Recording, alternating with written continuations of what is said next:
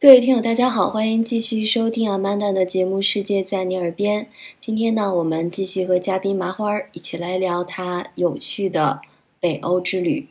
就是去看极光，是你这次嗯印象特别深的哈。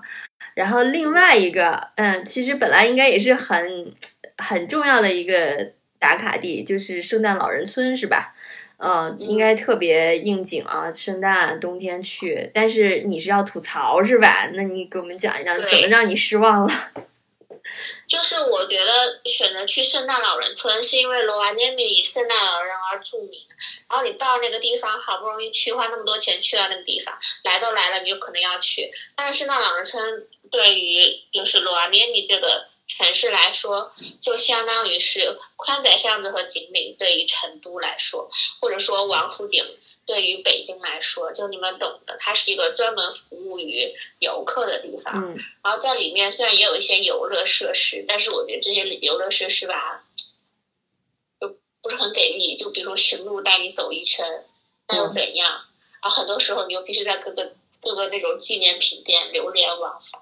是一个没有什么灵魂的地方。如果你很喜欢圣诞老人的童话，很喜欢去那里购物，很喜欢住在小木屋里，就去吧。就对我来说，那个地方的价值还不如在火车上住一晚呢。就是也很贵是吗？还好，比玻璃屋便宜便宜不少了，而且就是，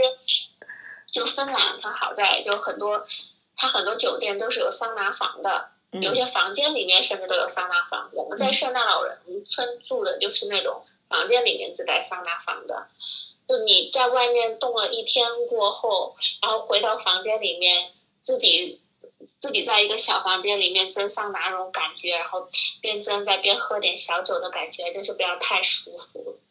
啊，它的酒店价格应该比玻璃屋便宜了快一半，就不到一半，但是快了。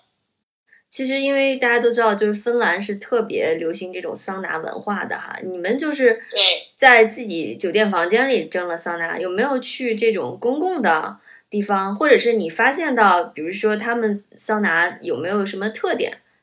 就是我们住的是很多都是他酒店有桑拿，然后你就可以预约个时间去，然后这样你就可以独享一个很大的桑拿房，然后有的是房间里面就有桑拿。自己的感觉是说，老的酒店的桑拿是最给力的，就是火力十足，就你进去五分钟过后就啊 就就不行了。但是就像我刚刚说的那个圣诞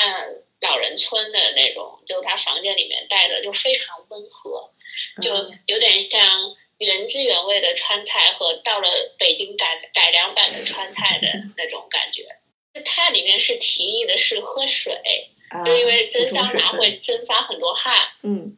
他们他们有个拉普兰式的桑拿，是说在一个桑拿房旁边一定要有一个冰壶，你就蒸完过后跳那个壶里面去，然后就啊很冷，然后就赶紧再回桑拿房里面，就那种我也不知道这个是什么原理，就会觉得很爽的那种。但是我们住的地方的桑拿房都是没有冰然后我朋友他采取的做法就是蒸完了过后立刻就去外面雪地里面打一个滚，再回来。同理，哦效果是一样的。他觉得很爽，但是我我 get 不到，反正我也我也无法大庭广众之下在雪地里面滚，然后吃到这个喝什么，就是我看那个建议是说喝水，但是其实我们都喝酒，我这个可能不要模仿，因为我不知道这个是不是有有危险在。嗯，是，就是因为你本身在桑拿房里，这个心心跳加快，对吧？再加上这种烈酒对，嗯嗯对，嗯，但我觉得就是那个在冰湖里跳一下这个东西，好像跟中国的养生之道也是相悖的哈，真不是所有人都能接受这个感觉的，骤冷骤热哈，冰火两极的这种这种爽到家的感觉。是，反正这个蒸完桑拿立刻去跳冰壶，跳完冰壶又回去蒸，反复几趟是他们的一个传统。这个传统收费很贵的，好像一百二十欧一次呢。天呐，我估计可能以毒攻毒治感冒，然后让你的那个血液循环加速，健康。但是就蒸完桑拿过后，如果如果是早上蒸，然后蒸完过后你再出去，一天都不会觉得冷，就很神奇。很轻描淡写的说了一下这个圣诞老人村哈，但是，呃，我还是好奇，就是它整个是装饰成像一个童话世界嘛？然后除了驯鹿，这个主角儿在吗？就是大家能看到圣诞老人吗？对，是这样的，就是圣诞老人呢，他他就在一个圣诞老人的屋子里面，然后第一层是就是要要去到他那里要经过一个纪念品商店，然后再进去过后，然后就会有很多弯弯绕绕的很多有小就是设设计的小心思的地方，包括有一个什么我也忘了是正流的钟还是时光倒流的钟，whatever 不不重要了，嗯，然后你就进去进到他该住。就他该就是居住的地方，这时候你会发现，就是里里外外排到非常多的人，然后你就放弃去见他了。然后呢，还有他为了保持他的这个神秘性，就这个村里面只此一个圣诞老人是吗？没有其对，他肯定只有他，肯定只有他。他有他还有个圣诞奶奶，但我也没有见到。啊？那纪念品店呢？哦，纪念品还好，就是我买了很多很有特色的东西回来，就比如说他们手做的那种什么，就圣诞娃娃，然后还有就是一个可以就是伸缩脚的一个特别大的一个圣诞老人的像，然后还有一些就是圣诞的袜子，特别是我买了很多吃的回来，什么鹿肉、熊肉、熏鹿肉、熏熊肉，我本来回来想带给就是我的同事啊或者朋友啊，嗯因为一回来就禁闭了两个月，我就把那些吃的东西都吃完了，也就只能给他们一些什么手工娃娃呀，就冰箱贴啊，反正有特色的都被我吃了。那你至少跟我们分享一下你吃的感受，就是鹿肉还有熊肉是吗？我去过很多地方，我敢就是打包票的跟各位说，就北欧是一个实在是我我见过的 top three 的吃东西难吃。就是首先他们食材很简单，要不就是鸡，要不就是牛，要不就是鹿，要不就是鱼，就这几种，基本上都是烤的。我买的是那个熏的鹿肉片，那个就跟牛肉干儿一样，那个还行。你看你里面还标注了一个要去最北的一个麦当劳哦，结果也没去，啊，就就因为这样，就是我我现在我先说说一下这个吃的，就是虽然嗯。我对他们的吃的很失望，但是我不得不说他们的黄油和面包是很好吃的，嗯。就是他们每餐会送一些面包，然后给你他们每家，他们很自豪于每家搭配自己的那个黄油的配方，就像四川的妈妈每家都有自己自己做的那个豆瓣和泡菜，无论去哪里，最好吃的一定是面包和黄油，最难吃的一定是它的 main course，就怎么都好吃不起来，到最后就是你已经吃到怀疑人生了，在那么冷的地方，你要待那么久，还吃那么难吃的东西，嗯，然后刚刚刚刚想问啥来着？麦当劳，你设定把它当做一个目标，但是最后没去。对，因为是这样的，就是这也是一个北欧的特点，就是北欧他们不是人很少嘛，嗯所以他们虽然有交通工具，但是这个交通工具的班次是特别少的。如嗯果遇上了周周末，那就是特别少，中的特别少。就是当时我们是周末去的罗瓦涅米，然后到罗瓦涅米过后，我们直接就坐上了那个就是 shuttle bus 去，就是在呃我们在火车站坐了 shuttle bus 去那个圣诞老人村。嗯然后到了圣诞老人村，我们然后歇一歇，我们再去麦当劳，才发现如果我们要去麦当劳，我们可能等那个车就得等一个多小时。它不像是中国一样几分钟一趟，几分钟一趟，no，嗯不是这样的，嗯所以我们就放弃了。我们觉得去为了为了为了为了去吃这个麦当劳的时间成本太大了。嗯，所以嗯、其实旅行中肯定有好多是意想不到的，永远在打乱或者调整你的规划哈。但是当时你为什么把这个麦当劳作为一个目标呢？就是因为它最北吗？还是曾经说过它什么特色？就它它最北的，然后它有那个特殊的一个 special menu，我也不知道是啥，就因为它在最北，所以它有那个 special menu，可能有鹿肉吧。我我觉得还有什么比鹿肉更特别的吗？在那个地方？嗯你的下一站也是最后一站了，是吧？等于是去了塔林，这个是爱沙尼亚的，因为塔林的老城很有名，它嗯老城确实很古老的那种，有点像西班牙的格拉纳达或者就是那个布拉格，捷克的布拉格的那种感觉，所以想去看看。就在里面待了一天，都是那种小小石板路，然后就是它会它的它有很多城墙嘛，然后它每个城墙它会跟你讲历史，比如说这这个塔楼是什么时候在什么历史下建的，那个塔楼它它的那个城墙上的塔楼不是一蹴而就的，是一个一个一个一个慢慢建的，然后你可以去看那些历史。呃，跟当地人应该多少也有接触啊，你觉得有没有？就是能感觉出他们性格上的一些特点啊，或者是你遇到沟通上有意思的事儿。就最开始可能有人会说，是不是就是什么东北欧人都很高冷？其实没有啦，就是他们如果发现你需要帮忙的时候，他们还是会很热心的，就是也不会是那种完全和你隔离开的人，就是保持一个很友好的距离。我反而觉得这样挺好的。他们确实就比如说等车的时候会隔得很远啊，但是我觉得。也也也无所谓啊，但是有一次，呃，我想想啊，是我们在我们在那个凯米，就是坐破冰船的地方，然后丢了个东西，然后当时就整个餐厅的服务人员，包括大巴的，就是呃，就是工作人员都在帮我们找，还是很热心。嗯，对，因为我记得好像是有人说过，在北欧真不好，真很难丢东西或者被偷东西，就是东西搁在那会很久都没有人去拿。对对对对对对对。嗯，哎，那你正好刚才又提到了一个活动的项目哈，就是做破冰船，这个有没有意思呀？当时去做破冰船主要是为了看什么呢？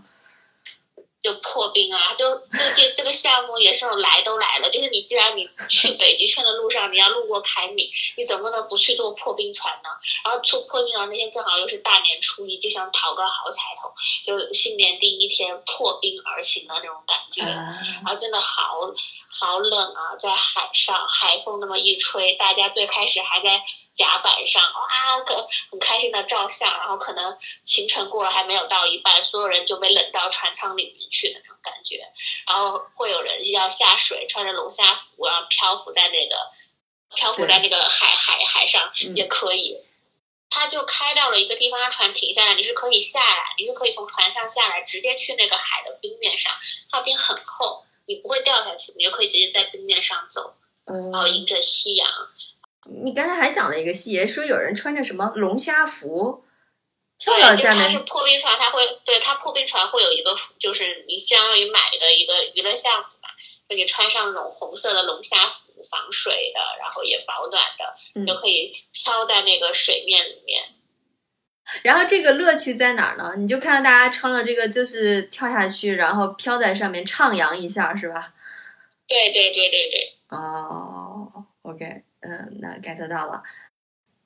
哦，我一定要跟你们分享，我一定要分享我这个旅程里面最看到最好玩的事情。嗯，就刚不跟你说了吗？就他们人很少，所以他们公共交通工具其实很不发达，就带来一个后果，就是他们的公交站非常非常非常非常的简陋且小且不起眼。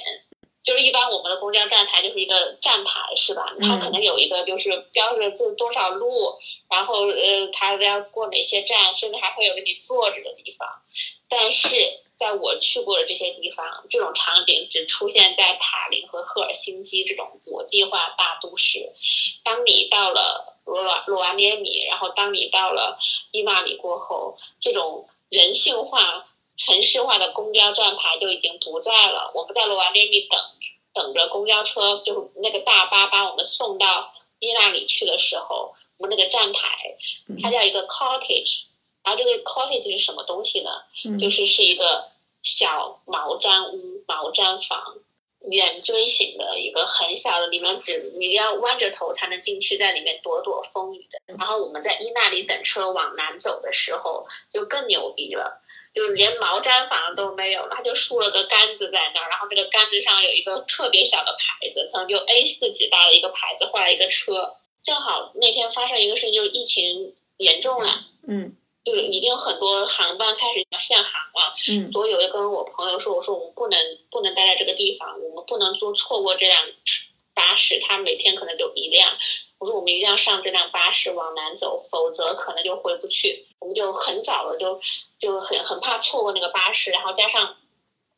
就北欧人很守时嘛，我们可能提前二十分钟就跑到那个就是那个那个小杆杆那里去等着，暴风雪下没有任何的遮蔽的地方，在那个电杆杆那儿一边等车一边在那里开开那个电话会，然后结果正好那天那个大巴车迟了。哦，他可能迟了二十分钟，然后心里面特别慌，回不去怎么办？过了二十多分钟，才能看到那茫茫大雪里面有一辆车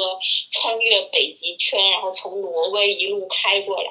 我们也不知道那个车是不是，他也不知道我们是不是，然后我们在大雪中，然后就靠着那个就是打印出来的那个 ticket 来相 相认的。哎，你还说你开着电话会议，这说明虽然那个地方公交系统不怎么好，荒无人烟，但是网络信号还挺好的。网络信号是很好，就看你手机能不能够扛过那个零下很多度、几十度的那个低温。他们的那个 WiFi 很好，他们 WiFi 是就是覆盖整个，就就是比如说大巴车。有机场大巴，还有长途大巴都有 WiFi，然后像像 VR 列车也是全程的 WiFi，特别难忘的一个经历。嗯，然后就是你不敢相信那个是不是个公交站牌，那个站牌可能还没有那个就是呃就是学校班级里面那个比如说三年二班的那个牌子大。